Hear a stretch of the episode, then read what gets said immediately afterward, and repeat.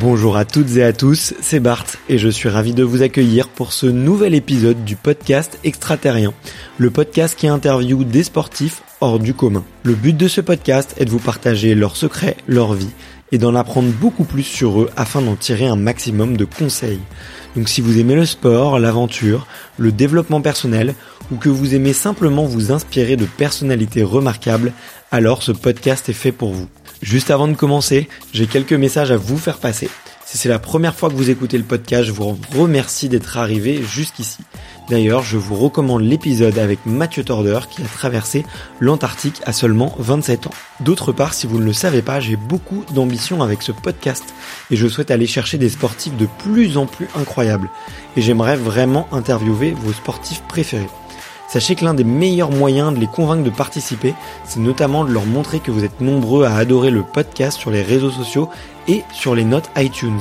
Donc si ce n'est pas encore fait, allez mettre une note sur Apple Podcast ou iTunes, c'est vraiment ce qui m'aide le plus à inciter des sportifs connus à venir témoigner. Si vous écoutez plutôt sur Spotify, vous pouvez très facilement le partager en story sur Instagram, taguez-moi et je vous repartagerai. J'en profite donc pour vous rappeler le nom du compte Instagram, c'est extraterrien.podcast. Suivez-le et vous y retrouverez les coulisses du podcast.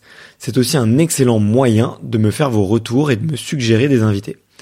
Enfin, j'ai aussi créé une newsletter que vous pouvez retrouver très facilement dans Google en tapant extraterrien newsletter. C'est le premier lien qui remonte. J'y partage des bons plans santé, matériel, préparation mentale, des livres, des documentaires qui m'ont beaucoup inspiré. Allez, je ne vous embête pas plus et je laisse place à mon I'm Sandra, and I'm just the professional your small business was looking for. But you didn't hire me because you didn't use LinkedIn jobs. LinkedIn has professionals you can't find anywhere else, including those who aren't actively looking for a new job but might be open to the perfect role, like me. In a given month, over 70% of LinkedIn users don't visit other leading job sites. So if you're not looking on LinkedIn, you'll miss out on great candidates like Sandra. Start hiring professionals like a professional. Post your free job on linkedin.com/people today. Mon invité du jour. Enregistré, voilà, c'est c'est parti et aujourd'hui je suis avec Caroline Colombo. Salut Caroline, comment vas-tu? Salut, ça va bien, écoute. euh, Je, je rentre un petit peu, la petite trêve de Noël entre les compétitions et malheureusement il fait pas très beau ici, mais je m'entraîne pour, euh, pour être prête sur euh, la deuxième partie de saison. Ben ouais, écoute, euh, j'ai un peu plus de chance de toi que toi. Chez moi, il fait 30 degrés euh, là actuellement parce que je suis pas en France, je suis en Thaïlande euh, avec mon fils, mais j'ai quand même attrapé froid avec la clim comme je te disais, donc j'ai un peu le nez bouché. Je vous prie de m'excuser les auditeurs. Euh, écoute, je suis vraiment ravi euh, aujourd'hui, Ca- Caroline, de de pouvoir échanger avec toi parce que je j'adore le biathlon. En fait, j'ai commencé à m'y plonger un petit peu dedans il y a quelques temps et je suis en je suis admiratif de, de votre capacité à, à passer d'un sport à l'autre et deux sports qui sont extrêmement différents. Euh, et en plus, on a de la chance en France, c'est un sport qui commence à être de plus en plus médiatisé et dans le bon sens. D'ailleurs, c'est un, un des sujets que je voudrais aborder avec toi. Euh, je, on va parler aussi un petit peu de préparation mentale euh, également aujourd'hui, parce que je sais que que tu as que c'est un sujet que que que tu apprécies aborder et que tu que tu pratiques. C'est d'ailleurs Pierre David de l'Académie de la haute performance qui nous a mis en relation, que je que je que je remercie d'ailleurs. Mais avant ça, avant tous ces, ces jolis petits sujets, euh, j'ai une première question qui est la, question euh, traditionnelle du podcast, qui est de savoir euh, quel est ton premier souvenir de sport? Euh, mon premier souvenir de sport, alors il y en a plusieurs, mais il y en a un qui a été marquant pour moi. C'est une des compétitions que, une des premières compétitions que j'ai réalisées. Et euh, en fait, j'ai, je me souviens, je termine deuxième en chutant dans, les, dans, la dernière descente. Et j'étais toute petite, hein, je devais être euh, microbe, je pense, comme on dit euh, en catégorie. Et, euh, et je me souviens de mon entraîneur qui est venu me voir et qui me dit euh, si tu veux gagner, il va falloir que tu travailles les descentes. Et, et c'est si tu veux gagner, il faut va falloir que tu travailles. C'est quelque chose qui m'a beaucoup euh, qui m'a beaucoup accompagné durant et qui m'accompagne encore pendant toute ma carrière. Et, euh, et ça c'est mon premier mon premier souvenir. Ok. Si t'as dit euh, si tu veux gagner, euh, c'est probablement que tu lui avais parlé avant de victoire ou de gagner. Euh, t'as toujours eu cette euh, cette envie d'être la première ou de ou, ou de- ou de gagner. C'est c'est quelque chose que t'as toujours eu en toi? Ouais, clairement. Le l'esprit compétition, je suis j'ai un grand frère et une, une grande sœur qui qui m'ont jamais euh, lésiné en fait, euh, tu vois pour euh, pour les les les les jeux qu'on faisait pour les que ce soit un memory ou quoi, il fallait il fallait toujours se battre pour pour essayer de gagner et, et c'est quelque chose que j'ai j'ai j'ai réussi à, à, entretenir un petit peu que ce soit de manière générale à l'école dans la famille ou même dans le sport principalement et euh, c'est ouais c'est c'est envie de gagner. C'est c'est quelque chose que que j'aime avoir et j'aime vraiment pas perdre non plus. Donc euh, ouais c'est quelque chose de d'ancré chez moi Alors, est-ce que tu es autant euh, amoureuse de la victoire que, comment dire, ennemie de la défaite Tu vois, moi, je sais que je pourrais perdre au, Uno ou au président ou à n'importe quel jeu de cartes, ça me rendrait aussi fou que de perdre une partie de tennis. Tu vois euh, Est-ce que toi, euh, perdre, c'était quelque chose que tu refusais dans n'importe quoi? Ouais, je crois que je préfère. N'importe quel jeu. Je déteste plus perdre que j'aime gagner. Enfin, perdre, c'est quand tu fais les choses. J'ai le droit d'être j'ai le droit de me faire battre, tu vois, mais je déteste être mauvaise. Tu vois ce que je veux dire C'est euh, si on est plus fort que moi, bon, il y a pas de souci. Si le meilleur il a gagné, je suis ok, tu vois. Mais par contre, euh, euh, perdre en étant mauvaise, c'est quelque chose que que je déteste et, et que je renie presque, tu vois, en moi. ouais, mais je, je, je, peux comprendre et c'est un point commun que franchement vous avez, euh, enfin que vous êtes nombreux euh, athlètes à partager, euh, vraiment détester euh, cette défaite et détester ne pas être au niveau, ne pas donner le, le meilleur quoi. j'ai alors j'ai fait une petite recherche quand même pour toi et, et faire du faire du biathlon aussi jeune c'est c'est quand même pas anodin. alors j'ai vu que tu avais commencé à, à Pontarlier, c'est bien ça? Euh, en fait, je suis, je suis née à Pontarlier, mais par contre, j'ai, grandi à Mout. Euh, Mout, peut-être que certains le connaissent, c'est le village le plus froid de France. C'est euh, clairement c'est l'arrivée de la Tranche c'est vraiment du ski de fond, tu vois. Nous euh, à l'école, le, les après-midi, on n'allait pas faire du handball ou quoi. L'hiver, c'était c'était du ski. Donc donc évidemment, tu t'es obligé de te mettre au ski de fond bah, dès ton plus jeune âge et puis et puis tous les tous les tous les potes étaient au ski club, donc c'était quelque chose qui était euh, naturel, tu vois, euh, pour euh, pour démarrer. Ok, c'est un peu le, enfin c'est une, c'est une des terres saintes quand même du, du biathlon. là, je suis en train de regarder un peu sur la carte où est-ce que ça se trouve. C'est en plein dans, dans le Jura. J'imagine que tous les biathlètes viennent de viennent de ce coin-là, non? Non, pas tous les biathlètes. Les les premiers biathlètes, j'ai envie de te dire oui. le Jura, le Massif jurassien et les Vosges, c'était vraiment les, les de champions, tu vois, à l'époque. Maintenant, ça s'est vraiment, euh, ça s'est vraiment euh, développé de manière générale. Il y a beaucoup le, Dauphiné, il y a beaucoup la Savoie, la Haute-Savoie qui a, qui a, qui a, qui a aussi un gros vivier de biathlètes et, et alors qu'avant c'était beaucoup l'alpin. Et, euh, et puis, et puis d'autres, plus, plus petits comités comme l'un ou quoi, mais en tout cas maintenant on n'est plus, on n'est plus les seuls les Jurassiens à être en équipe de France. Ouais, c'est vrai, c'est vrai. Bah écoute, je garde un très doux souvenir d'un voyage à Pontarlier pour aller rencontrer Vincent Defrane. Ça devait être mon troisième ou quatrième épisode. Euh, on embrasse Vincent d'ailleurs s'il si, nous écoute et je sais qu'il écoute de temps en temps. Euh, J'en garde un très bon souvenir sur dans ce décor magnifique. Donc euh, ça, ça, doit être euh, très agréable. Mais euh, pour une justement, tu vois, tu, tu l'as dit, c'est Mout est une des villes les plus froides de France. Euh, euh, le, le, biathlon euh, ou même le, ski de fond, tu vois, jeune, euh, ça reste quand même un sport intense avec une grosse dynamique aérobique, tu vois, mm. et anaérobique, pardon. Euh, c'est pas facile, que, tu vois, pour pour un pour une jeune enfant, pour une jeune fille ou même pour un jeune garçon, d'ailleurs, pas de genre, mais de de faire ce sport-là. Toi, qu'est-ce que Qu'est-ce que tu as apprécié en fait euh, Est-ce que c'était le fait que t'es pas le choix, tout simplement? Euh, Je te titille, mais ou euh, quelles, est, quelles sont toi tes, tes, tes, premières émotions, tes premiers plaisirs justement à faire de à commencer à skier? Euh, c'est vrai que c'est un sport, c'est un sport endurance, mais en fait, euh, quand t'es petit, tu fais pas du tout d'endurance. Tu vas faire des descentes.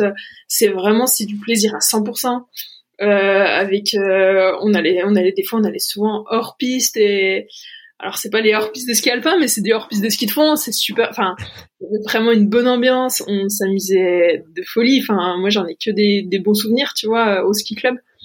Et, euh, et j'ai à aucun moment, euh, tu vois, l'entraîneur qui disait aller faire euh, deux heures de, de DT1 d'endurance pour pour pour avoir la caisse. C'était vraiment trouver le plaisir, trouver les tout ce qui est tout ce qui est comme si tu vois être bien sur les appuis, tout ce qui se travaille pas au final quand t'es vieux, mais qui se travaille quand t'es jeune, tu vois, ces, adaptations au terrain et tout. Et, et moi, c'est plutôt ça qui me c'est en tout cas c'est les principaux souvenirs que j'en ai. Et puis de l'autre côté aussi, il y a tout ce qui est euh, comment dire. Euh, moi, c'était la compétition en fait. dès le début, on avait facilement des, des petites compètes, euh, que ce soit au niveau du club, interclub ou euh, régional, départemental. Et, euh, et c'est ça qui te faisait envie d'aller d'aller t'entraîner, d'aller au ski club et, et de d'aller ouais d'aller l'après-midi, le mercredi après-midi à moins 15 degrés sans sans aucun souci. ok, bah chacun chacun trouve enfin trouve ses sources de motivation comme il peut, mais mais euh, mais c'est vrai que c'est vrai que ça ça doit pas être facile. Et écoute, tu me rassures beaucoup parce que en tant que papa, euh, tu vois, je je j'ai envie de faire énormément de faire faire énormément de sport à mes, mes enfants. Et euh, tu sais je peux avoir peut-être certains a priori sur euh, parce que forcément ce que tu vois en compétition quand tu rencontres les athlètes de haut niveau tu n'as pas enfin c'est pas du tout la même chose que la pédagogie sur de la jeune enfance et sur des jeunes enfants. Donc écoute ça me rassure. Euh, je ferai peut-être euh, euh je sais des skis euh, plus rapidement que prévu à à mes fils. Donc c'est tu fais bien de le dire et j'espère que ça que ça rassurera peut-être d'autres parents qui qui hésitent à passer le pas. Si effectivement il y a du jeu c'est c'est vraiment génial. Donc si tu m'as dit que la, que tu aimais très vite gagner, que vous avez fait très vite des compétitions. Est-ce que euh, dans le même, un petit peu dans le même sens, tu as très vite pensé à pourquoi pas en faire euh, une carrière ou pourquoi pas euh, devenir athlète de haut niveau C'est venu tôt en toi ou au contraire plutôt tu t'es laissé porter, on va dire, par la passion du sport et puis puis un jour ça s'est ça s'est imposé et c'est venu. Non, moi directement j'ai su que je voulais faire du biathlon en carrière. Euh, franchement, c'est, je me souviens euh, au, primaire où euh, on nous demandait d'écrire sur sur un bout de papier notre futur métier. Et directement je mettais en 1 carrière de biathlon. Et après je savais que c'était seulement une parenthèse de, de ma vie.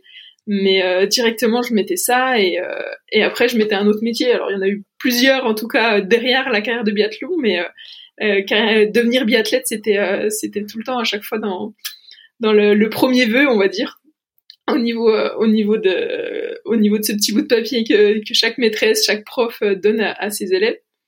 Et euh, et puis ça ça m'est toujours, enfin j'ai toujours euh, entretenu ces, cette foi, cette volonté d'y arriver, tu vois. Et euh, j'ai gravi chaque échelon sans forcément avec beaucoup de périodes de doute, c'est sûr, mais en tout cas, voilà, j'ai su que c'était en moi depuis toute petite et, et je suis contente en fait, tu vois, quand quand je regarde derrière en me disant que j'ai bien fait d'y croire, tu vois. Ouais. Mais t'as réalisé ton rêve. Donc euh, ça peut être que enfin c'est hyper louable, tu vois, tellement peu de gens ont, ont, cette chance-là et peu importe le domaine, que ce soit le sport d'ailleurs, le l'arti enfin le, les, les, domaines artistiques ou entrepreneuriaux ou très peu de gens ont, vivent vraiment leur rêve, tu vois, d'enfant en tout cas. On peut avoir mm. un rêve qui vient plus tard, mais euh, c'est beau, je trouve. Très belle histoire. Ouais, ouais, c'est pas fini non plus parce que parce que enfin il y a carrière et il y a carrière. Il faut l'embellir, tu vois, le, palmarès, la carrière, et, et c'est ça qui est qui est encore plus prenant, tu vois. Ouais. Ok. Et, euh, et la petite Caroline, euh, du coup, à l'école, euh, puisqu'elle voulait devenir biathlète, biathlète professionnelle et qu'elle qu'elle avait déjà de, de, grandes ambitions dans le sport, comment ils étaient les résultats à l'école? Est-ce que du coup euh, tu étais du genre à, tout laisser pour te concentrer déjà euh, dès ton plus jeune âge à, uniquement euh, à uniquement euh, ton, ton, le sport et ta passion? Ou est-ce que au contraire peut-être que les, parents devaient sonner la cloche en disant ouh là là attention ce n'est pas forcément facile et du coup il fallait entretenir des, des résultats scolaires? Euh, c'est bien allé. En fait mes, mes parents ont très vite compris ce que je voulais faire. Et, et en fait ils ont vu que j'étais que j'étais maître de mon projet, tu vois, des, des très jeunes. Euh, tu vois, au, au CM2, j'ai dit à ma mère, je veux faire élever un allemand parce qu'il faut savoir parler allemand euh, dans le biathlon, tu vois. Et, euh, et en fait, elle a, mes parents ont tout de suite compris que que c'était mon truc, que j'étais entreprenante dans ma démarche, que que c'était réfléchi, même si j'étais qu'en sixième, même que si j'étais en collège, euh, c'était, euh, il y avait pas de souci. En plus, scolairement, ça allait super bien au collège, donc ils avaient rien à me redire, tu vois. Ouais. Et, euh, et c'est juste au lycée où en fait euh, j'ai passé le bac en trois ans et les autres biathlètes le passaient en quatre ans. Et du coup, c'était, euh, je loupais énormément de cours. Je loupais quasiment une à deux semaines sur trois. Tu vois, c'était c'était très compliqué au niveau scolaire. J'ai passé le bac S en étant jamais en cours, quoi. Donc donc là, c'était un peu plus compliqué. Et, à côté de ça, mes parents, ils ont dit bah écoute, tu te fais tellement plaisir dans ce que tu fais, tu ils voyaient que j'étais euh, voilà que j'avais j'étais consciencieuse tu vois j'étais pas c'était difficile des fois pour moi d'être en terminale et d'avoir pas les, les notes que que je voulais. Mais euh, mais ils m'ont tout de suite dit bah si ça passera si toi tu le fais en si eux le font en quatre ans et que toi tu le fais en quatre ans aussi mais euh, version aménagée parce que tu auras redoublé il y aura pas de souci. Et ils m'ont tout de suite accompagné et ça c'est quelque chose enfin je leur en remercie souvent parce que parce que parce que c'était pas un stress en plus tu vois et, euh, et puis euh, et puis voilà, fallait juste être consciencieuse que il y avait le biathlon, il y avait aussi les études. J'avais très vite compris que tu vois moi je continue encore les études aujourd'hui parce que je sais que c'est important et que le biathlon c'est une belle parenthèse de ta vie mais ça reste euh, elle va vite se refermer aussi quoi. Et euh, et puis ouais, c'est c'est ce côté euh, un accompagnement total, tu vois, et, et comprendre vite que que c'est un projet global aussi entre biathlon et études. Ok. Waouh, je suis, écoute, je suis impressionné parce que, enfin, ça fait, ça montre beaucoup de maturité, tu vois, euh, sur euh, le fait de tout de suite avoir euh, un projet un peu global et de tout de suite, tu vois, prévoir des choix de, jusque dans le choix de la LV2, tu vois, c'est c'est quand même assez assez fort ce niveau de ce niveau de précision et, et cette et le niveau d'envie quoi et d'engagement que tu que tu as fait. Donc franchement, chapeau chapeau à toi, chapeau à toi et euh, et puis effectivement, euh, j'imagine que ouais les, les filières de, de performance au, au, lycée sont s'intensifient euh, énormément et tu disais que t'étais qu'une semaine en cours sur trois, c'est parce que vous étiez déjà, tu faisais déjà des compétitions à l'international, c'est ça?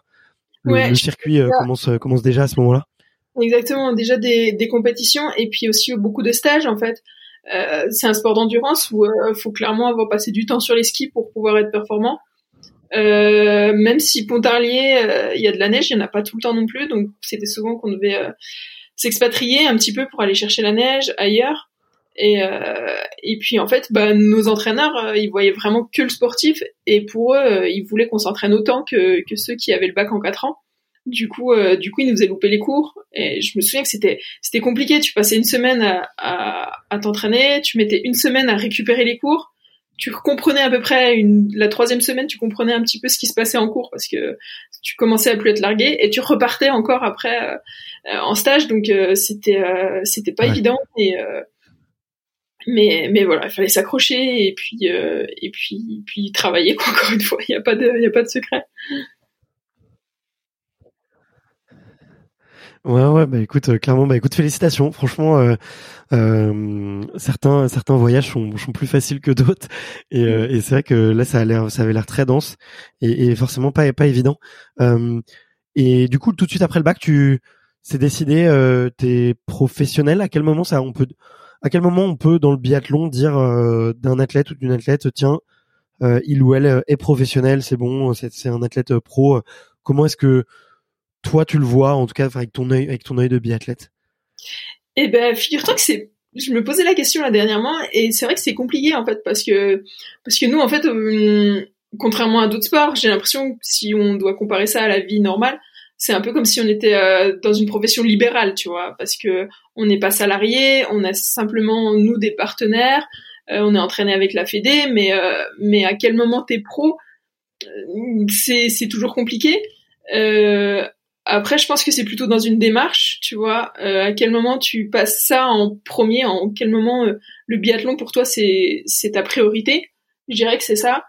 Et euh, et puis d'un autre, c'est aussi euh, on a aussi des contrats nous avec euh, avec des avec l'armée, avec la douane. Moi, c'est avec la police par exemple, la police nationale. Et où là, voilà, je suis, je suis salarié, mais en étant libéré libéré pour pratiquer mon sport. Donc je me sens le fait d'avoir un salaire, tu vois, me, me permet de, de me sentir encore plus professionnel, tu vois, dans ma pratique. Ouais. Ouais. Ok. Ouais, bah on, on remercie ces euh, ces institutions euh, qui sont vraiment euh, d'une d'une aide hyper précieuse pour pour le sport français de manière générale parce que je sais que vous êtes nombreux justement à vous appuyer sur l'armée, la douane, la police pour vous apporter un peu de sécurité d'ailleurs et ça finance pas tout. Enfin, pour avoir beaucoup discuté, soit au micro, soit en dehors, un peu, un peu de certains budgets, ça paye pas tout, ça paye pas forcément les voyages, mais au moins ça vous apporte euh, un certain cadre, une certaine sérénité qui qui euh, vous permet de progresser et vous permet d'être à 100%. Donc, euh, on ne peut que que les remercier et les féliciter en tout cas pour pour pour cet effort. Ok. Et ça vient vite pour toi, justement, ces sponsors, cette sérénité. Je sais que des fois, tu vois, il y a un peu une, une période un peu de transition entre justement euh, passer le bac, sortir des filières un peu de performance euh, euh, pour les jeunes, tu vois, et, et vraiment de passer sur les catégories adultes.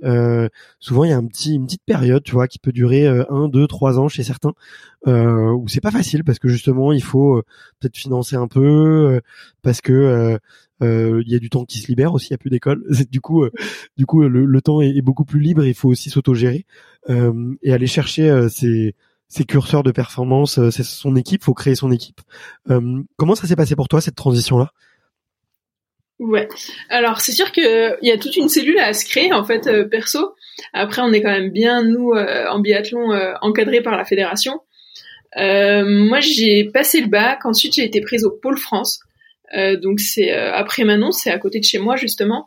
Euh, où là euh, j'étais encadrée et euh, j'avais euh, j'avais j'avais des entraîneurs qui m'aidaient justement à, à, avoir une autre démarche, tu vois, que celle qui était au niveau régional, qui était beaucoup plus professionnelle, tu vois, et je consacrais à côté, j'avais les cours qui étaient à distance, donc ça me permettait vraiment de, de faire que ça. Et euh, ensuite, j'ai intégré les mois de l'équipe de France euh, junior, jeune, et euh, et puis l'équipe B et maintenant l'équipe A, tu vois. Et, euh, et en fait, c'est aussi sûr que c'est c'était compliqué en fait jusqu'à jusqu'à il y a deux trois ans. Euh, clairement, si mes parents m'avaient pas aidé financièrement, je pense pas que, que j'en serais là. Et euh, à côté de ça aussi, on a de la chance que nous, le, le biathlon, est, comme on en discutait, hein, c'est un sport qui est ultra médiatisé et qui intéresse pas mal les sponsors. Euh, on est une des disciplines nordiques qui, où on gagne le mieux notre vie parce que parce que on a une médiatisation, on peut, euh, c'est un investissement en fait clairement pour euh, les sponsors parce qu'ils peuvent avoir un retour justement. Et, ça c'est profitable en fait tu vois à nous les biathlètes. Et c'est ce qui permet en fait de, justement d'avoir bah, des des ressources financières qui peuvent aussi nous aider dans notre performance aussi pour pour aller chercher bah, les, les petits points en plus que que la fédération ne ne nous accorde pas tu vois et, et c'est ultra important ouais Ouais. Ok. Bah écoute, euh, très intéressant et merci pour euh, pour ta transparence. Euh, c'est, je, on se doute pas en fait, tu vois, ça fait pour moi ça fait partie un peu de ce que j'appelle euh, les efforts cachés ou ou les efforts invisibles, le travail invisible, tu vois, le le fait de justement aller chercher ces petits points de, de performance, tu vois, à droite à gauche ou d'aller rencontrer des sponsors un peu plus pour avoir un peu de budget pour faire quelque chose en plus, tu vois, et ça c'est quelque chose que les on va dire le, le, commun des mortels ne voit pas toujours, tu vois, et, c'est bien de c'est bien d'en parler.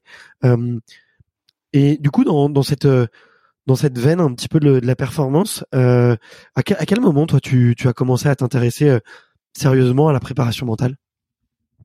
Alors, euh, en fait, euh, c'était justement en terminale où euh, j'avais j'avais en fait j'avais du mal à trouver mon équilibre entre justement les études et le ski j'avais, j'étais un petit peu fatiguée en fait des études dans le sens où j'avais un mode de un mode de fonctionnement qui était qui était compliqué, tu vois. c'est ce que je te disais là, en, partant beaucoup et du coup bah, j'étais plus fatiguée et sportivement c'était aussi un peu plus compliqué. Et, et en fait, j'avais mon oncle qui est praticien en PNL et qui est venu me voir et qui m'a dit mais attends, il y a peut-être des outils en fait qui peuvent t'aider justement à, à t'aider dans ton organisation, à t'aider dans dans ta manière de fonctionner et euh, et qui qui pourraient être profitables et au niveau scolaire et au niveau sportif. Et en fait, j'ai tout de suite vu euh, j'ai tout de suite vu les bienfaits, tu vois. Et, euh, et je me suis dit mais ouais, c'est fou. Enfin, je suis la même personne, mais il y a des choses, il y a des techniques qui peuvent m'aider, tu vois. Alors que j'avais peut-être une vision qui était un petit peu plus ancestrale ou qui me disait que soit t'as le caractère de champion, soit tu l'as pas, tu vois. Et, euh, et en fait, je pense que on a tous un petit truc, mais en tout cas, ça peut, tout est profitable et que et qu'il y a plein de choses qui peuvent nous aider à, à l'améliorer. Donc à partir de ce moment-là, je me suis pas mal intéressée à la PNL.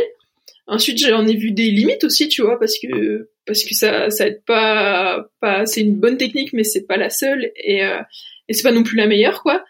Et euh, et après, en fait, j'ai continué à chercher beaucoup euh, de mon côté. Euh, je suis quelqu'un qui est très avenante et j'adore discuter avec les gens, avec les sportifs. Et en fait, tu te rends compte que, que c'est comme ça, c'est en échangeant que, que tu trouves des solutions euh, qui viennent avec des praticiens ou pas, tu vois.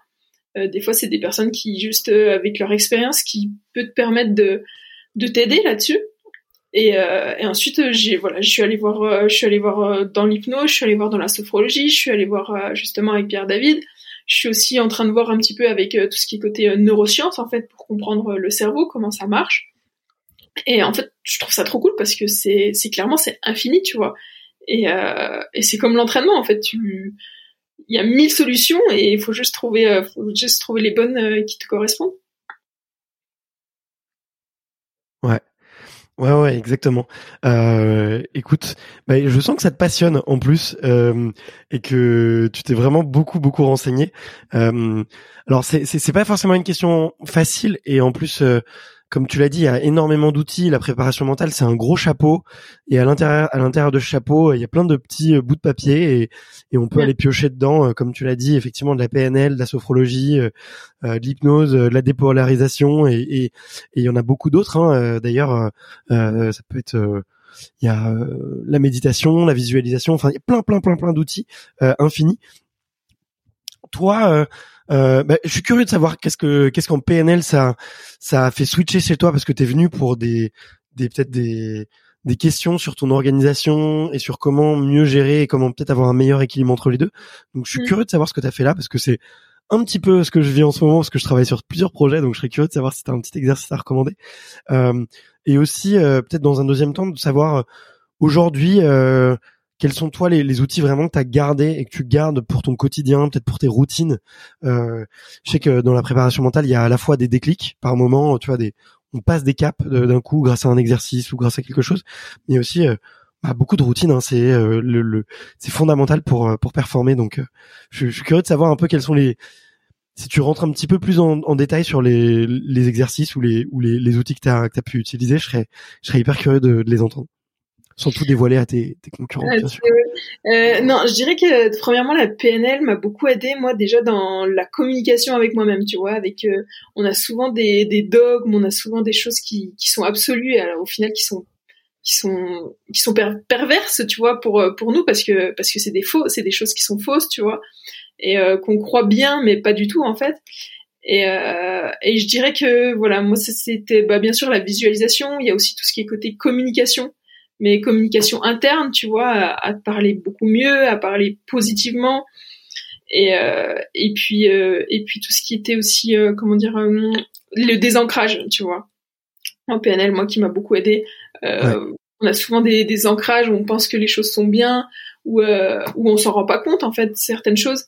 Et moi, c'était c'était quelque chose de poser des bons ancrages et désancrer les mauvais. C'était quelque chose qui avait été vraiment important pour moi à cette période-là. Et puis euh, et puis après tout ce qui est euh, aujourd'hui euh, bah je, je fais beaucoup de développement personnel avec en lisant beaucoup de choses. J'aime aussi beaucoup la dépolarisation, moi qui est quelque chose qui a été très très important, notamment avec la dépolarisation inversée de, de Pierre David. c'est des choses qui, qui m'ont permis de de plus être euh, de sortir en fait de, de m'affirmer tu vois dans ma personnalité en me disant bah je suis pas obligée d'être comme ça pour être forte. En fait pour moi le plus important c'est c'est d'être moi-même. Euh, tu vois euh, je voulais pas vous présenter Martin Fourcade mais euh, nous on disait tout le temps il faut que tu arrives au, au pas de tir en ayant l'œil noir de Martin Fourcade. Et, et moi pendant trois ans je pense j'ai essayé d'avoir l'œil noir mais j'ai pas bien tiré tu vois et en fait, je me rends compte tout simplement que faut réussir à être soi-même et s'affirmer, tu vois. Euh, c'est pas parce que quelqu'un euh, marche très bien en faisant ça qu'avec moi ça va être la même chose. Ce qui est vraiment important, c'est c'est de savoir ce qui fonctionne avec soi-même et aussi comprendre que que c'est pas c'est pas quelque chose de de bah, qui va marcher à tous les coups. Enfin, euh, c'est compliqué à dire, mais euh, c'est pas parce qu'une chose marche très bien à un moment donné que que la, la fois d'après elle va marcher. Euh, dans le biathlon, euh, si tu penses que quelque chose est acquis, t'es sûr de te planter, t'es sûr le lendemain d'aller tourner sur une autre pénalité. Tu vois, si tu te dis, il faut que je fasse exactement pareil que la veille, bah non, c'est une autre configuration de course, c'est d'autres personnes, c'est euh, c'est un autre format de course aussi des fois. Et, et en fait, ce qui est le plus important, c'est l'adaptation. Et, et pour moi, ce qui a été important, c'est de travailler cette adaptation avec justement tous les outils de, de la préparation mentale. Ouais, Ouais, ouais.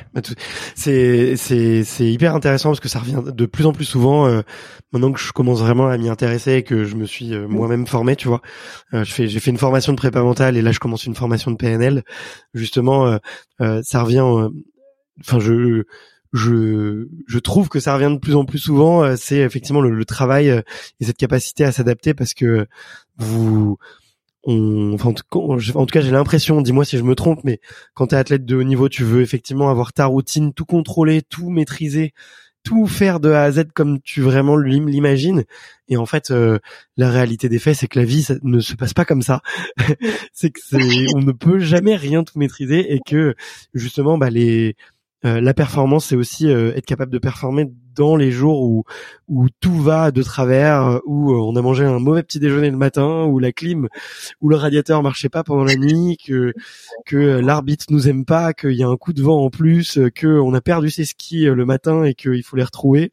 tu vois, et, et c'est c'est ces moments-là qui qui qui font que on, progresse quoi tout simplement et, et c'est c'est vrai que c'est beaucoup plus dur de, de performer quand quand on n'est pas dans son dans son cadre, on va dire parfait, quoi. Je sais pas ce que ce que t'en penses, mais ouais, moi, je, en tout cas, je le vois un petit peu avec euh, mon œil de novice, je le vois un peu comme ça. J'appelle ça l'aquarium, tu vois, c'est le cadre parfait, tu vois. Mais parfois, il faut être bon dans d'autres aquariums que que celui où on, où on s'est développé. Mais ouais. Ouais. Ok. T'as as parlé de, de, de, dépolarisation. Alors j'explique juste quand même pour les, les auditeurs qui connaissent pas. Bon, j'ai fait un super euh, interview avec Pierre David, donc vous pouvez aller l'écouter où il explique vraiment bien. Mais euh, c'est une technique qui est très intéressante, qui est justement qui cherche à, à casser des ancrages. Et euh, bah, t'as parlé justement de l'œil noir de, de Martin. Euh, bah, t'avais peut-être l'ancrage que pour être performante, il faut être comme, il faut avoir cet œil, cet œil noir. Et bah, c'est toute une méthode qui va tout simplement en fait aller chercher euh, les points positifs pour soi et pour les autres si on n'a pas cet œil noir en fait tout simplement et ça permet de, bah, de casser des croyances. Euh, ça marche euh, très bien sur l'humilité aussi sur pas mal de sujets que vous, que vous avez. Beaucoup de, de, sportifs français qui pensent aussi que pour performer il faut absolument être humble et que c'est interdit d'être arrogant et qui s'interdisent d'être arrogant je sais que j'en avais parlé avec, avec Pierre mais, mais hyper intéressant. Et du coup je, je connaissais pas ce, ce syndrome de l'œil noir de Martin quoi. Je, je suis surpris. C'est tu regarderas des C'est l'expression que vous avez entre vous. Qui a, qui a vraiment l'œil noir, tu sens que c'est un mot. Et, moi, tu vois, ça m'est arrivé de, de performer avec cet œil noir, mais en fait, quand, quand je le recherche, eh ben, t'es sûr que je me plante parce que c'est pas moi à ce moment-là, tu vois. C'est, il faut que ça devienne quelque chose de, de spontané.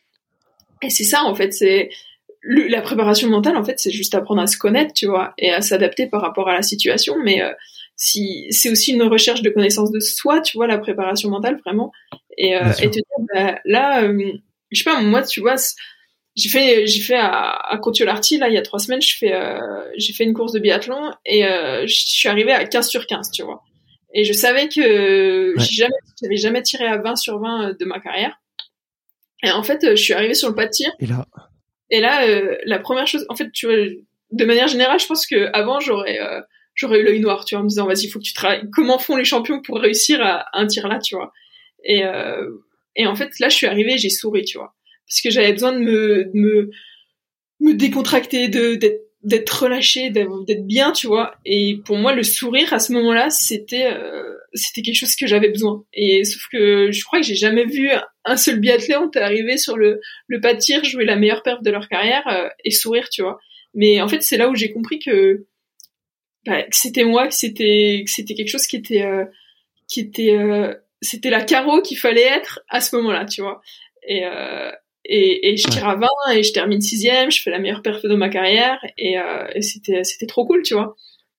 Mais mais parce que j'étais moi à ce moment-là. Et à côté de ça, je suis déjà arrivée là les semaines dernières en biathlon à, à, essayer de sourire, tu vois, pour pour pour réussir un tir et ça a pas marché parce que je sens que c'était quelque chose qui était forcé et et c'est enfin le, le sourire ou l'œil noir c'est quelque chose qui que tu vois mais en fait c'est l'état interne qui est important tu vois et, et c'est réussir à pas tricher et à se connaître par cœur et excuse-moi voilà.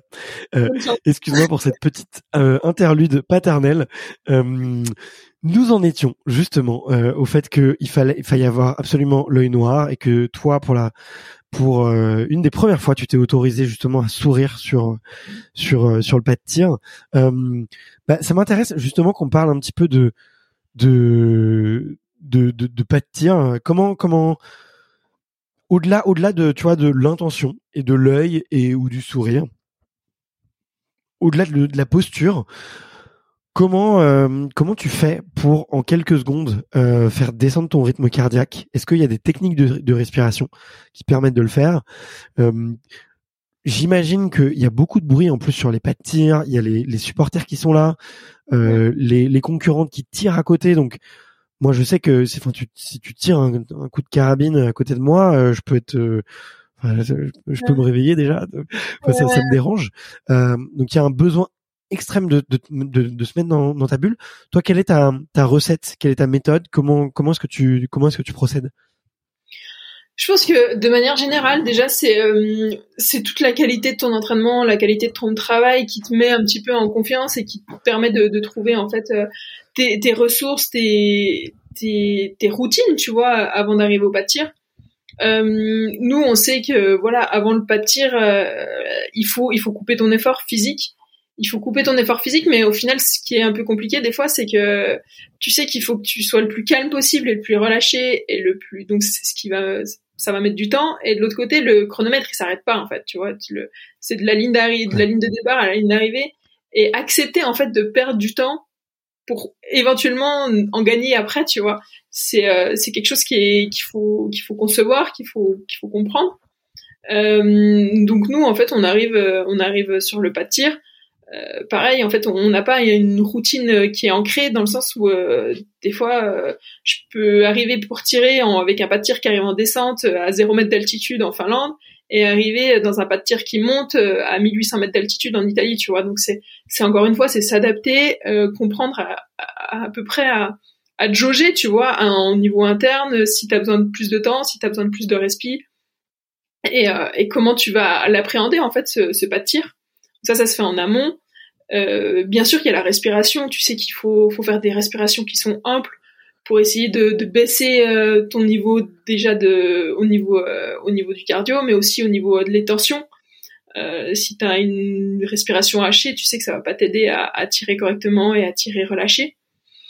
Et et puis ouais c'est à peu près ça. Après voilà c'est vraiment des choses qui se mettent en place à l'entraînement. J'ai envie de dire que que c'est presque instinctif tu vois aujourd'hui là à 26 ans parce que c'est des choses que j'ai tellement travaillé pendant que j'ai répété euh, des, centaines, des milliers de fois que aujourd'hui je le sens en fait directement. J'ai un thermomètre interne, tu vois, qui va me dire oula, Caro, euh, respire un peu plus, baisse un petit peu euh, ton rythme pour pour pouvoir être dans les meilleures les meilleures conditions pour pour un pour un bon tir quoi. Ok, ok. Ouais, donc tu il y a effectivement un petit exercice de respiration, mais sinon ça va être vraiment essentiellement de, l'adaptation et, et tu jauges à différents. Tu vas pas, t'as pas, hum, tu vas pas toujours passer autant de temps sur le, le pas de tir d'une course à une autre. Ça peut être, il peut y avoir des gros écarts entre deux courses. Je me rends pas compte. Alors euh, ouais, il y a déjà, tu vois, il y a par exemple, il y a un format qui s'appelle l'individuel où c'est une minute la pénalité. Et, euh, et clairement, tu sais que tu vas prendre la seconde supplémentaire pour aller euh, pour essayer de la mettre au fond que que essayer de prendre des risques sur un sprint où là le temps de tir est beaucoup plus euh, plus plus bas. Et, euh, et aussi sinon ce que tu disais ouais par rapport au bruit. Euh, moi, je sais que en fait le bruit du public me gêne pas, le bruit des balles ne me gêne pas. Par contre, ce qui va me gêner, tu vois, c'est tous les petits, c'est tous les petits, tu vois, les petites respirations en plus de mes adversaires ou des choses comme ça. Et donc ça, je l'ai identifié. Je sais que c'est quelque chose qui me perturbe.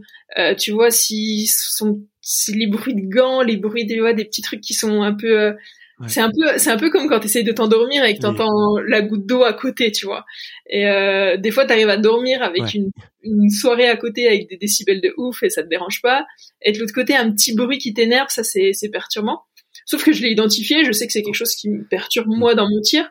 Et du coup, maintenant, je sais, je, je mets des bouchons d'oreille, tu vois. Et en fait, ça va pas me, ça va pas enlever tous les bruits parce qu'on a besoin. Et en fait, ça me permet de d'écouter, mais pas d'entendre. Je sais pas si tu vois la subtilité, c'est que si j'ai envie d'entendre ce bruit, si j'ai envie d'écouter, je vais je vais mettre de l'attention et je vais je vais la prendre comme information. Par contre, si j'ai envie d'avoir zéro bruit et que tout passe à côté, eh ben eh ben j'entendrai rien et euh, et ça me ça va me passer, ça va me glisser dessus, tu vois. Hey, it's Danny Pellegrino from Everything Iconic. Ready to upgrade your style game without blowing your budget? Check out Quince. They've got all the good stuff, shirts and polos, activewear and fine leather goods, all at 50 to 80% less than other high-end brands. And the best part? They're all about safe, ethical and responsible manufacturing. Get that luxury vibe without the luxury price tag. Hit up quince.com slash upgrade for free shipping and 365 day returns on your next order. That's quince.com slash upgrade.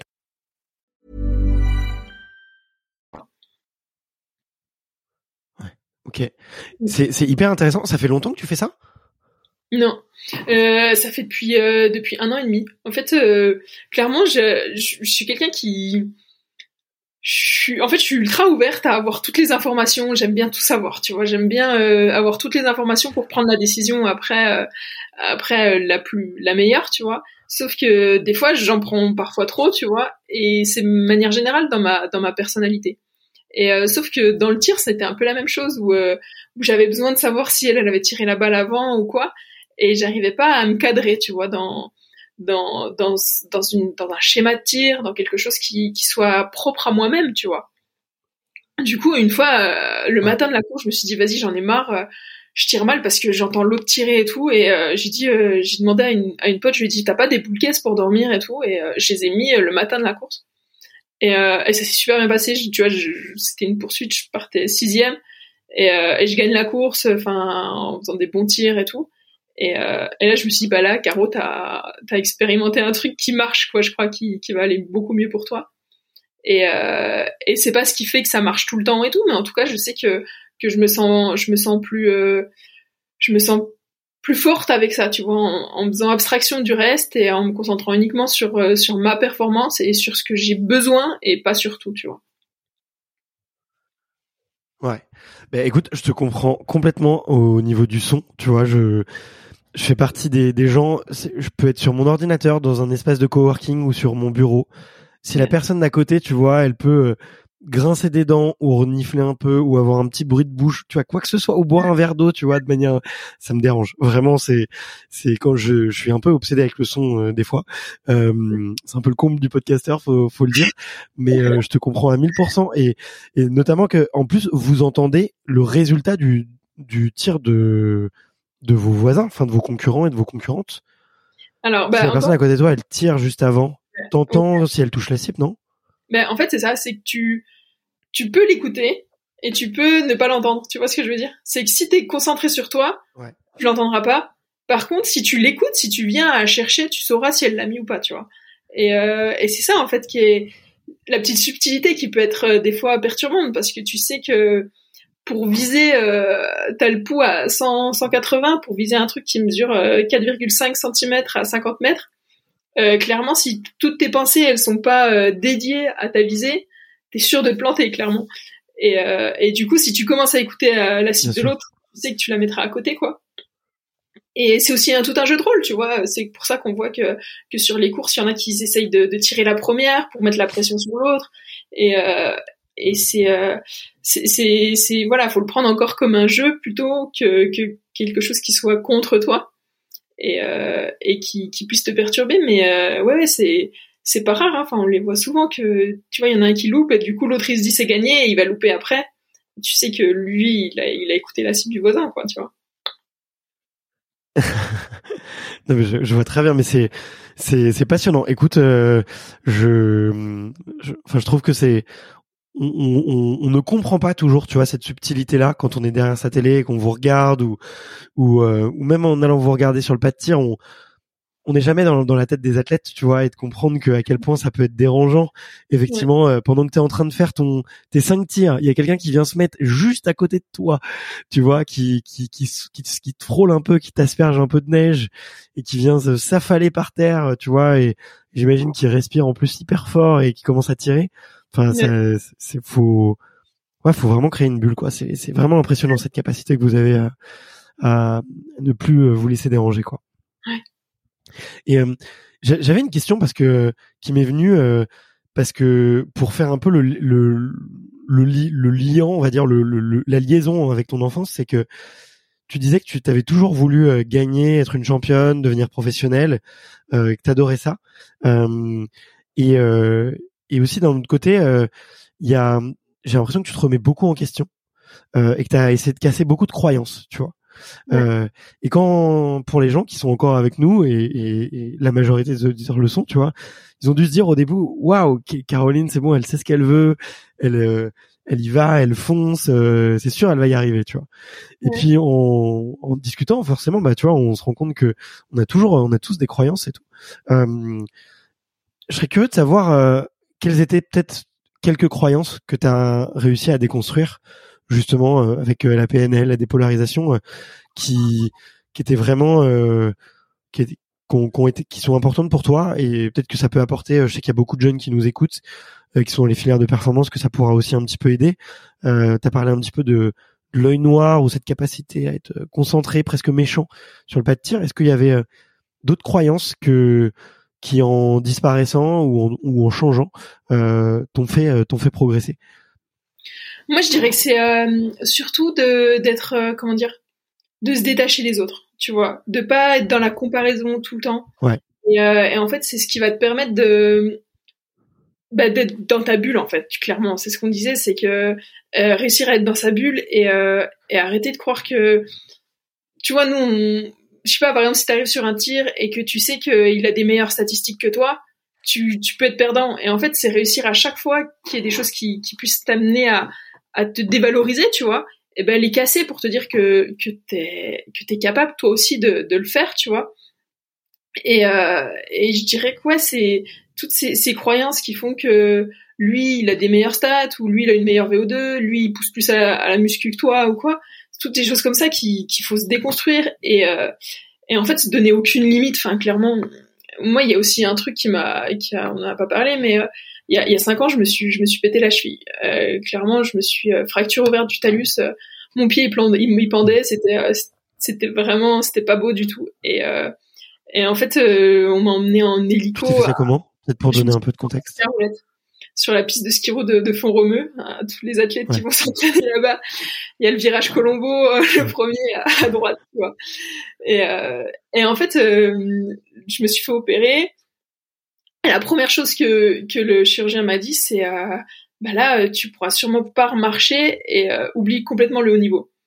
Et, euh, et en fait, à partir de là aussi, tu vois, je me suis dit, mais comment tu le prends en fait Soit tu le prends en disant, euh, bah, c'est mort pour toi, soit tu te dis, bah lui aussi, enfin, il est peut-être chirurgien, mais qui te dit qu'il a raison, tu vois.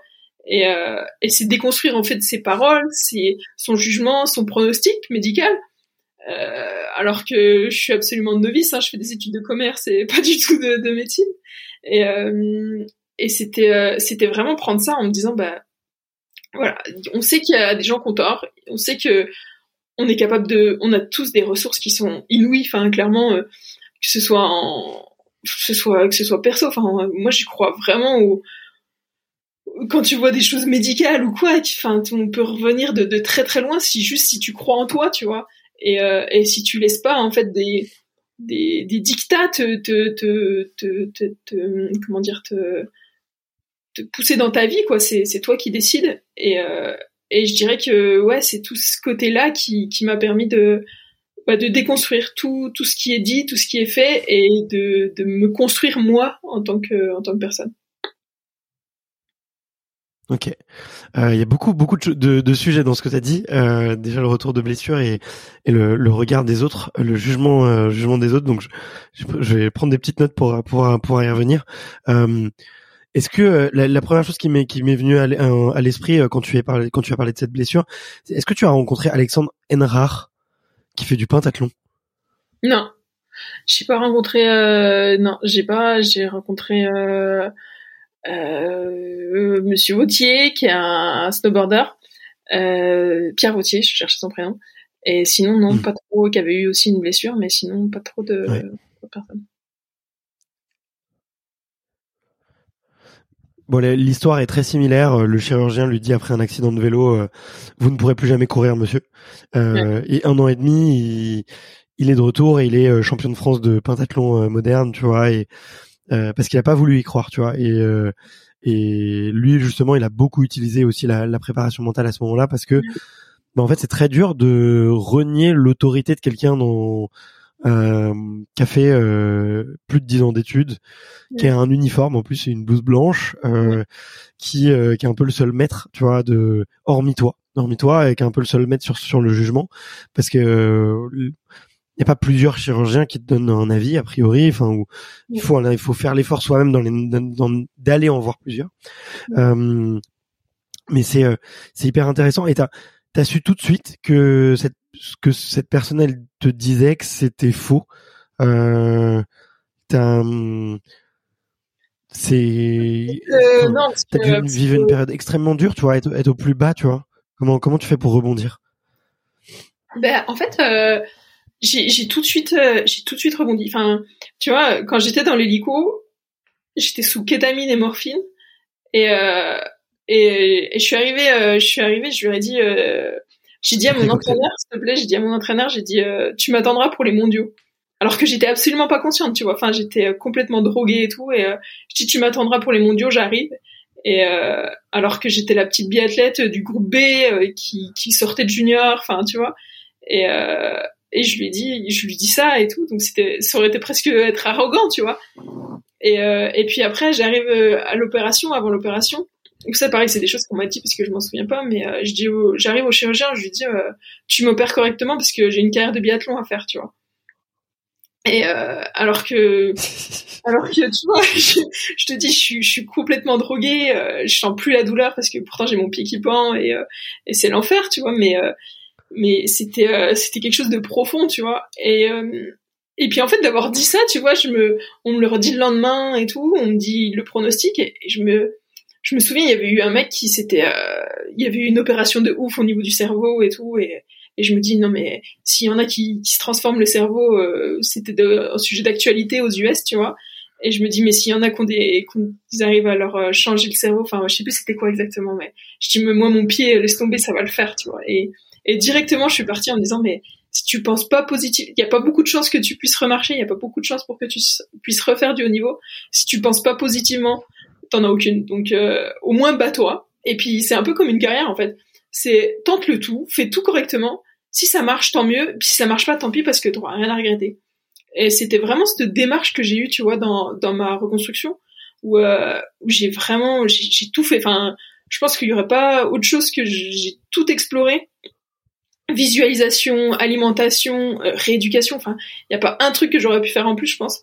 Mais mais, mais au moins, tu vois, je sais que ça a marché, tant mieux, mais si ça avait pas marché, bah, j'aurais rien à me reprocher parce que, parce que j'avais rien d'autre à tester en plus, quoi, tu vois. Ouais. Ouais. Et euh, est-ce que tu penses que justement cette blessure, elle a un double effet positif, c'est que bah à la fois tu te dis euh, vis-à-vis des autres que tu pars avec du retard entre guillemets, tu vois, euh, euh t'as eu un, un, pépin sur ton voyage, donc il faut il faut le rattraper ce retard et bosser encore plus. Et du coup tu as une motivation euh, supplémentaire. Euh, et qu'en plus bah, justement euh, pour enfin enfin est-ce que ouais est-ce que déjà tu es, d'accord avec ce, ce ce point on va dire le le point positif on va dire de la blessure qui est de de bosser encore, d'aller travailler encore plus Est-ce que c'est toi euh, J'imagine qu'avec ta personnalité, c'est quelque chose que tu as dû ressentir, quoi. Tu as dû redoubler d'efforts et redoubler de de, de recherche et de et, euh, travail, quoi. Ouais, complet. Euh, je me souviens, je me souviens, j'avais fait, j'avais fait un stage avec mon entraîneur du de comité, genre juste après. Donc pendant la saison, je pouvais pas, je pouvais pas faire de l'hiver après, je pouvais pas, je pouvais pas concourir. Mais par contre, j'avais fait un stage avec avec euh, avec mon équipe de départ, tu vois.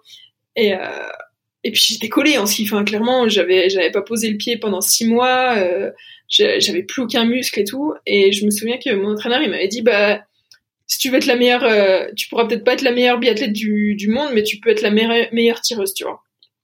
Et ça avait vraiment cogité, tu vois. Et tout l'été, je m'étais dit bah là, si je veux revenir, faut que je sois la meilleure tireuse du monde.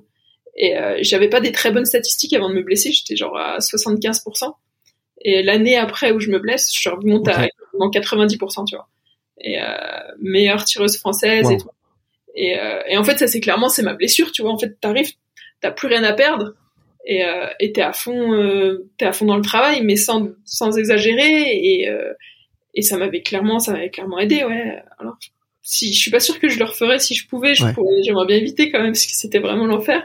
Mais euh, mais c'est sûr que Ça, a eu du bénéfice, du béné des choses bénéfiques sur bénéfiques sur moi, excuse. Ouais. Ouais, et puis le, le deuxième effet bénéfique, enfin, en t'entendant, euh, dis-moi si je me trompe, c'est ce côté, euh, vas-y, euh, mets le tout pour le tout, quoi. Effectivement, tu sais qu'il faut redoubler de travail parce que tu as du retard, donc euh, forcément, ça justifie de faire des efforts que les autres athlètes ne font pas nécessairement. Et puis il y a aussi un côté, je lâche prise en fait. Il faut je sais pas pour toi comment tu comment tu l'as vécu mais l'échange que j'ai eu avec Alexandre c'était beaucoup beaucoup ça justement c'était bah j'ai je, je veux pas avoir de regrets. On m'a dit que, que je pourrais plus jamais avoir du haut niveau, que je pourrais plus jamais courir. Donc, le seul moyen de savoir si c'est vrai, c'est d'y aller à fond et de même pas se poser une seule seconde la question, tu vois. Ouais. ça avec le recul, parce que bien sûr, il y a plein de moments extrêmement difficiles, comme tu l'as dit. Mais euh, en t'entendant, j'ai l'impression que tu as ressenti ça aussi. Ce, un peu ce, ce, lâcher prise qui te fait dire, mais si je le fais pas, en fait, euh, si je fais pas ces efforts là euh, ça pourra pas marcher donc euh, allons-y et puis ne nous posons plus de questions entre guillemets quoi. Ouais clairement c'était ça c'était pas avoir de regrets vas-y à fond enfin c'était ton rêve tu vois d'être petite depuis toute petite mais si t'aurais trop de regrets en fait si, tu le fais si tu tentes pas. Et puis et puis il y a eu tout ce côté aussi bah, recherche à côté en fait en annexe tu sais que tu peux pas être la enfin tu vois encore aujourd'hui j'ai un déficit au niveau au niveau de ma cheville tu vois et euh, au niveau de mobilité, au niveau musculaire. Et en fait, bah, c'est comment je vais réussir à, à, à, changer ça, en fait, tu vois. Quand on, on dit, il y a, y a quelque chose qui m'aidait beaucoup, on dit tout le temps, euh, quand t'as pas de tête, t'as des jambes, mais quand t'as pas de jambes, t'as une tête, tu vois. Et profites-en à 100% et va chercher euh, ce qui, ce qui peut être, euh, tout ce qui peut être annexe de la performance, tu vois, pour, pour te faire éclore différemment, quoi. Ouais, bah il y, a un, y a un côté qui est très dur, je trouve, pour les, les athlètes de haut niveau. C'est effectivement votre corps euh, est votre principal outil de travail, et le jour où où il y a un grain de sable qui vient dans l'engrenage, ça devient difficile euh, psychologiquement.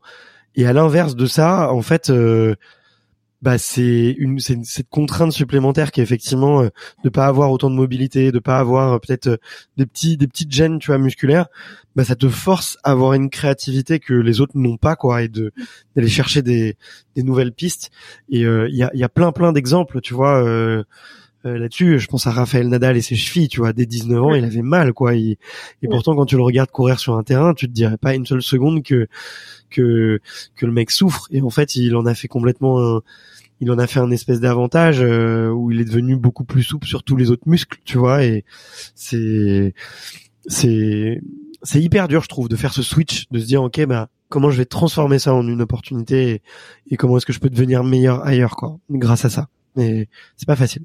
Ouais, c'est toujours trouver le positif en fait. Enfin, tu sais, si tu commences à te plaindre ou quoi, t'es, c'est fini. Enfin, en fait, t'as déjà un désavantage euh, concurrentiel sur les autres, tu vois. Par contre, euh, si peu importe, tu, tu prends la situation comme positive, si tu t'adaptes par rapport à ça, mais ça, c'est justement, en fait, ça va t'aider, en fait, prendre, euh, à prendre conscience de tout ça et à, et à devenir encore plus performante, quoi.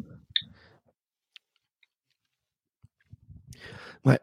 Je, je souhaite un, peu de sujet parce que c'est, on arrive, on arrive un peu à la fin. J'ai, j'ai toujours euh, cette glace à offrir. Euh, et puis, euh, puis j'ai envie de faire l'effort de que les, les épisodes tiennent en une heure parce que souvent on me dit que c'est un petit peu trop long. Alors je, je fais un effort pour pour les auditeurs. Euh, T'as mentionné le regard des autres. Euh, Et tu vois dans la préparation, euh, j'avais noté la question un petit peu différemment. Euh, sur la concurrence effectivement parce qu'en équipe de France que ça soit féminine ou masculine, il y a le niveau est extrêmement dense. voilà, la France est une des terres de biathlon et et il y a beaucoup d'athlètes espoirs qui qui arrivent ça peut créer des déceptions, des moments de, de joie. Pour nous, les téléspectateurs, c'est un régal parce que bah, la France, elle gagne toujours. au final, on, on, a envie de se dire ça. Il y, a, il y, a, toujours une équipe de France sur sur un podium quelque part et on en est on en est super heureux. Euh, mais du point de vue des athlètes, c'est c'est pas évident parce que bah, vous vous entraînez toute l'année ensemble, vous êtes euh, euh, copines, copains, euh, parfois meilleurs amis, parfois frères et sœurs, et bah, pour certaines qualifs, pour certains moments importants, vous devenez rival et, et rivaux. vu que tu as mentionné effectivement le, le, le, regard des autres, toi comment est-ce que tu gères tu vois justement cette cette ambivalence que tu, que tu peux avoir avec tes coéquipières? Comment Comment est-ce que tu le gères? Est-ce que c'est quelque chose qui est simple à gérer pour toi? Est-ce que, euh, au contraire, c'est quelque chose que, que tu travailles? Euh, Moi, je sais que c'est, ça serait quelque chose de. Je suis un émotionnel, tu vois. Je suis dans l'empathie, donc ça serait très très très dur à gérer pour moi. Euh, je saurais pas comment le faire. Euh, puis j'ai pu en parler à, beaucoup d'autres athlètes et, et c'est jamais. Euh, pour certains, c'est très facile, d'autres beaucoup, beaucoup moins. Toi, comment est-ce que tu Comment est-ce que tu gères un petit peu ce, système qui peut parfois être un peu injuste, mais qui malheureusement fait partie de la dure loi du sport, comme on dit? Euh, Déjà, il faut savoir que le biathlon, de manière générale, enfin moi je le considère vraiment comme un sport individuel où tu progresses en équipe. Clairement, tu peux pas devenir fort si tu t'entraînes tout seul. Enfin, on a trop besoin de la stimulation, de la concurrence pour euh, pour s'aider, pour progresser. Et, euh, et à partir de ce moment-là, moi, ça a été quelque chose où j'ai parfois eu des complexes, tu vois, à, me dire euh, putain, tu vas pas, tu vas pas la battre, elle est championne olympique ou euh, elle a médaillé. Et, euh, et, cette année, en fait, je suis partie en mettant une table rase, tu vois, justement, en dépolarisant tout ça, en me disant mais euh, elle a deux bras, elle a deux jambes, mais elle a rien de plus que moi. Et je pense que ça, tu, enfin, aujourd'hui, je fais des super temps de ski en ce moment parce que je me suis autorisée à les faire en fait. Alors qu'avant, je me disais bah je pense que même inconsciemment, je me mettais presque des limites, tu vois. Et aujourd'hui, je, m'en fiche de, enfin, j'ai peur de personne sur la piste, que ce soit euh, française, allemande ou euh, norvégienne. Il y a aucun, aucun, aucun complexe là-dessus. Et euh, mais par contre, cette, mentalité, tu peux l'avoir si t'as beaucoup de, si t'as quand même du respect pour les autres. Et ça, c'est, euh, c'est une valeur qui m'a été inculquée. Bah, déjà, le respect l'humilité, t'es obligé d'en avoir dans le biathlon parce que, puisque t'as souvent des retours de pédale qui te rappellent alors, tu vois et euh, avec l'anneau de pénalité, tu vois. et, euh, et, et je pense que voilà, avec une communication, avec un respect, avec de l'humilité dans un groupe, c'est ce qui fait que que que ça se passe bien et que on peut euh, entre guillemets, euh, bah voilà, être remettre en, enfin, qu'il y ait une hiérarchie, mais pas forcément qu'elle soit quelque chose de de pesante pour l'autre. Et puis et puis après, on a de la chance que ce soit un chronomètre euh, j'aurais du mal à faire un sport qui soit noté. Et euh, c'est un chronomètre et pour moi c'est c'est le meilleur juge de paix quoi. Enfin, si j'ai besoin de d'ouvrir entre guillemets ma gueule sur un sujet d'actualité à table, je le ferai. C'est pas parce que j'ai été euh, la sixième française que je le ferai pas. Euh, parce qu'il faut vraiment réussir à distinguer le sportif et et le côté social, tu vois.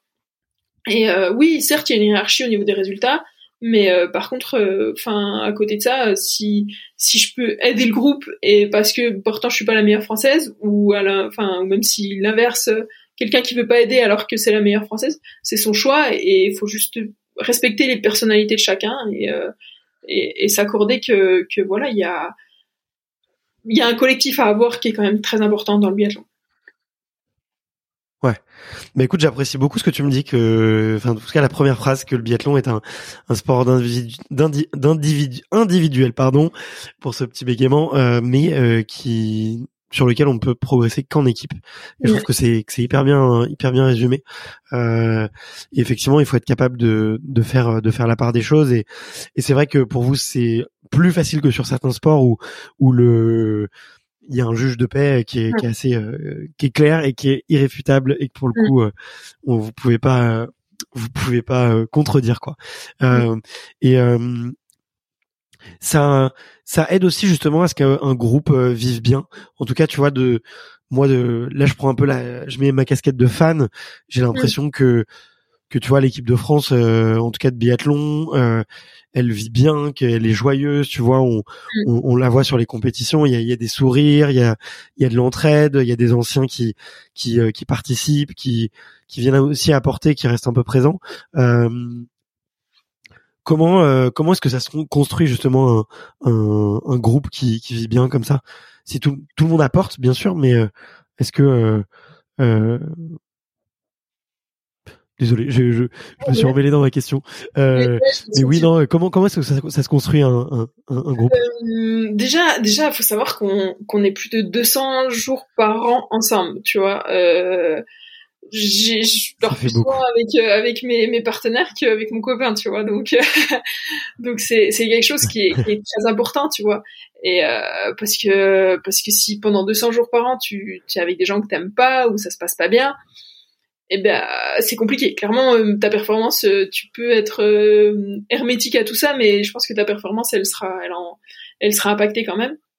Après nous, euh, on a on a un coach qui est vachement là euh, depuis cette année, c'est Cyril Burdet, euh, qui a apporté en fait des on fait des réunions, clairement des réunions où on parle de, de notre vie, de, de la performance, de ce qu'on ce qu'on peut apporter au groupe ou ce qu'on ce qu'il lui nous apporte. Je pense que c'est vraiment important la communication. Enfin, en entreprise, en famille, dans un couple ou même dans une équipe, c'est la chose qui est qui est pour moi qui est qui est ultra, qui est prépondérante, tu vois, pour euh, pour que ça marche dans un groupe. Et, euh, et en fait, il faut qu'une communication, oui, mais il faut qu'il y ait des canaux, et, euh, et ça, il faut qu'ils soient entrepris par le coach, tu vois. Pour moi, c'est ça, c'est ultra important puisque bien sûr parce que ça peut être compliqué, tu vois, de, de dire à, à des leaders, tu vois, du groupe qu'il y a des choses qui, qui nous font qui nous font du mal dans ce groupe, qui qui peuvent être compliquées, et et, et ça, tu vas pas le mettre moi, je sais que quand je suis arrivée dans le groupe, je pouvais pas le dire, tu vois. Et, euh, et aujourd'hui, bah voilà, les, les canaux qu'il a réussi à mettre en place dans notre communication font que que c'est plus facile de d'avoir euh, d'avoir un message qui passe, tu vois. Et ça, c'est c'est ouais, c'est important. Bien sûr. Ouais, bien sûr. Et puis ça fait aussi partie, euh, justement, comme tu le disais, de de s'affranchir du regard des autres et euh, de s'autoriser à être soi-même euh, sur le pet de tir, d'être soi-même les jours de course. bien sûr, en respectant le, groupe, hein, mais d'avoir ces temps de parole, ça aussi permet de de se libérer et d'être vraiment soi-même, quoi, et de pas garder des choses sur soi. Donc, ça fait aussi partie de de, de votre préparation. je je le conçois bien. Ouais, ouais, complet. Puis d'apprendre à connaître l'autre et que l'autre nous connaisse, tu vois, en fait, parce que des fois, je vais avoir, euh, je vais avoir euh, cette réaction après une course ou pendant une course ou voilà. Et en fait, c'est pas contre toi, c'est que je suis comme ça, tu vois. Et c'est, c'est juste encore une fois apprendre à se connaître et à communiquer ensemble, quoi. Ok, super.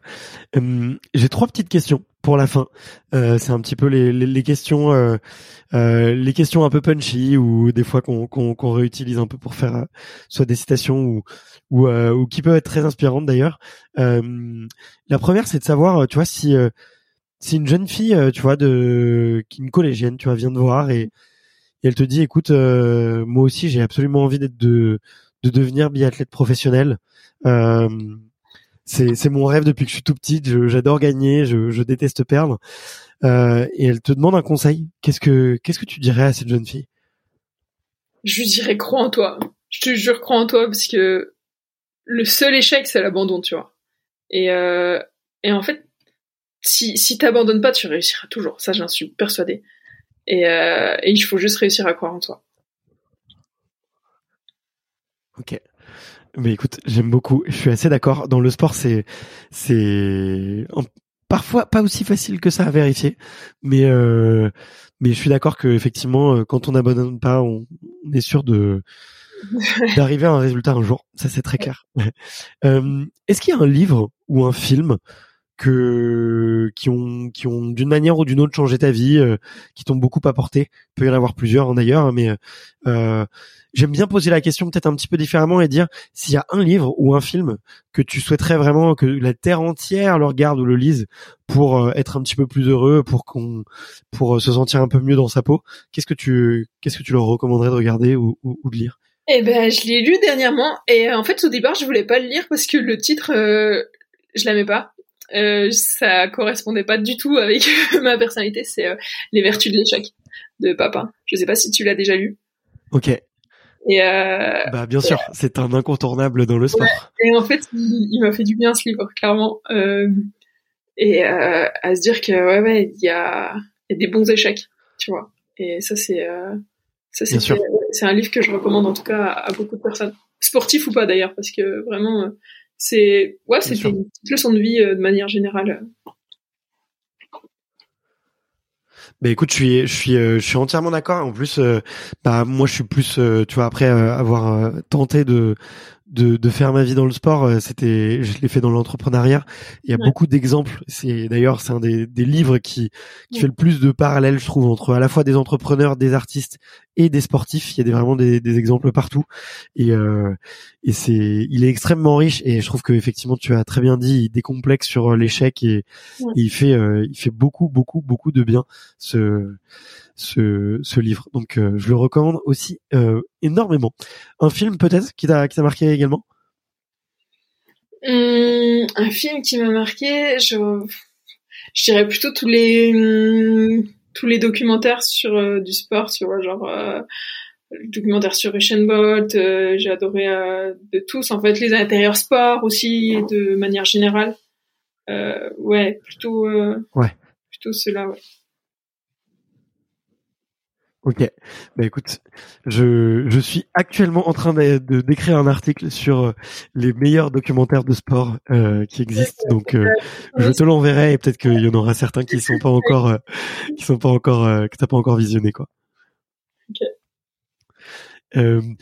J'arrive, j'arrive à ma toute dernière question, qui est de te demander une recommandation de deux invités, effectivement, pour parler euh, euh, bah, de préparation mentale, mais ça peut être aussi pour parler euh, d'autres sujets, de performance. Euh, je t'ai dit juste avant qu'on commence qu'il y avait des sujets qui m'intéressaient, mais c'est pas c'est pas obligé. ça peut être pour voilà pour parler de de tout ce qui peut y avoir un petit peu autour du sport. ça me ferait ça me ferait plaisir. Qu'est-ce que tu me recommanderais justement de d'aller rencontrer pour pour parler de pour parler. Là, je si tu l'avais eu, c'est Caro Garcia. Karen Garcia, tu l'as eu ou pas en, Non, pas du tout. Pas du tout. Pas encore. Euh, elle fait une saison exceptionnelle. En plus, toi qui es tennis, vous devriez bien vous entendre, mais euh, euh, en fait, j'ai l'impression, enfin, en regardant ses réseaux ou quoi, tu vois, c'est que elle s'est libérée de quelque chose. Enfin, j'ai l'impression que c'est plus du tout la même Caroline Garcia que d'avant. Et, bien sûr. et en fait, j'aimerais bien.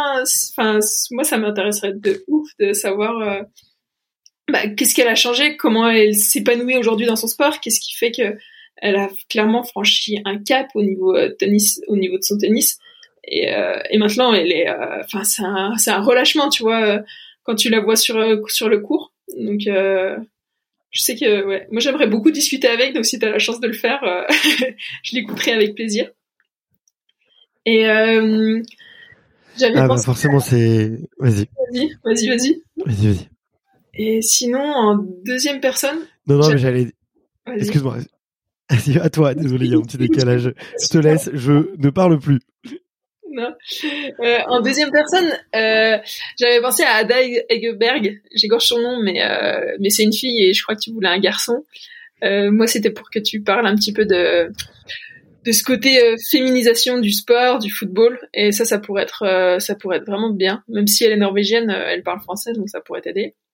Et si je dois trouver un garçon, euh, ce serait Jean-Claude Killy. Alors euh, ancien sportif, mais euh, je trouve que aujourd'hui il dégage une, sagesse avec justement une ouais une sagesse de du haut niveau de ce qu'il a fait, sa reconversion. Et, et franchement, si tu arrives à avoir Jean-Claude Killy dans tes dans tes podcasts, tu aurais la classe. Hein. Bah ouais, franchement, euh, écoute, j'en rêve. Hein, ça fait partie des personnalités, euh, tu vois, qui qui euh, qui dont le nom revient de temps en temps, tu vois, sur le podcast parmi les invités. Et, et j'ai l'impression que c'est quelqu'un qui a beaucoup marqué et qui qui, qui est assez impactant par les, toutes les rencontres qu'il a pu faire. Et, et effectivement, tu vois, c'est j'aime bien aussi moi un peu les, les paroles de de alors ça, ça c'est pas du tout euh, péjoratif mais de de vieux sage tu vois. Je, je le vois dans le faut le dire enfin je le, je le dis dans le bon dans le bon sens du terme de quelqu'un qui a de l'expérience qui a beaucoup de recul sur les choses. Donc euh, ouais, ça, donc, ouais je, je, je rêverais beaucoup de de le rencontrer ouais. Et Eh bien, écoute, merci, merci infiniment, Caro. Euh, C'était désolé pour la fin, il y a un petit décalage. Je vais faire un petit peu de montage, mais c'est pas grave du tout. On s'en moque. Euh, je, écoute, merci infiniment pour euh, ta transparence, euh, pour euh, tous ces tous ces outils, toutes ces pistes de réflexion, euh, ces petits secrets aussi qui sont pas toujours faciles à, à, à livrer, qui vraiment, moi en tout cas, me passionnent. Tu vois, et c'est de pour mieux comprendre la, la performance, mieux comprendre les clés de la réussite, mieux comprendre euh, comment est-ce qu'on peut devenir une version de soi-même au quotidien. Euh, tu vois, tu l'as dit toi-même, il y a plein de choses qu'on peut réadapter dans la vie de tous les jours, euh, que ça soit euh, euh voilà les les, les, les, les, travaux sur les croyances, les, trois, les travaux pour se mettre un peu dans sa bulle, les travaux sur la communication. donc, je suis sûr que, que les auditeurs en, en ressortiront enrichis et, et, et, qui réécouteront et qui prendront des notes pour euh, après leur footing euh, après avoir écouté. Donc euh, merci vraiment merci infiniment pour ce moment, c'était c'était vraiment génial. Merci beaucoup. Eh ben, avec plaisir en tout cas. À bientôt. Trop bien. Salut, à bientôt Caro. Ciao. Ciao. Merci d'avoir écouté cet épisode jusqu'au bout. Si vous êtes encore là, c'est sûrement que l'épisode vous a plu, donc n'hésitez pas à le faire savoir autour de vous et à vous abonner pour ne louper aucun épisode. J'ai mis tous les liens dans la description, donc n'hésitez pas à y jeter un coup d'œil. Et sinon, moi je vous dis à la semaine prochaine pour une prochaine interview. Ciao.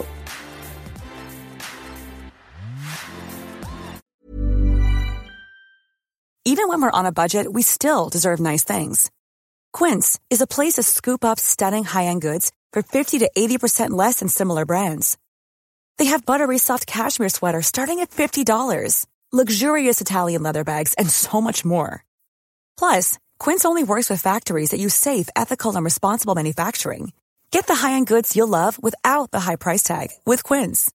Go to quince.com/style for free shipping and 365-day returns.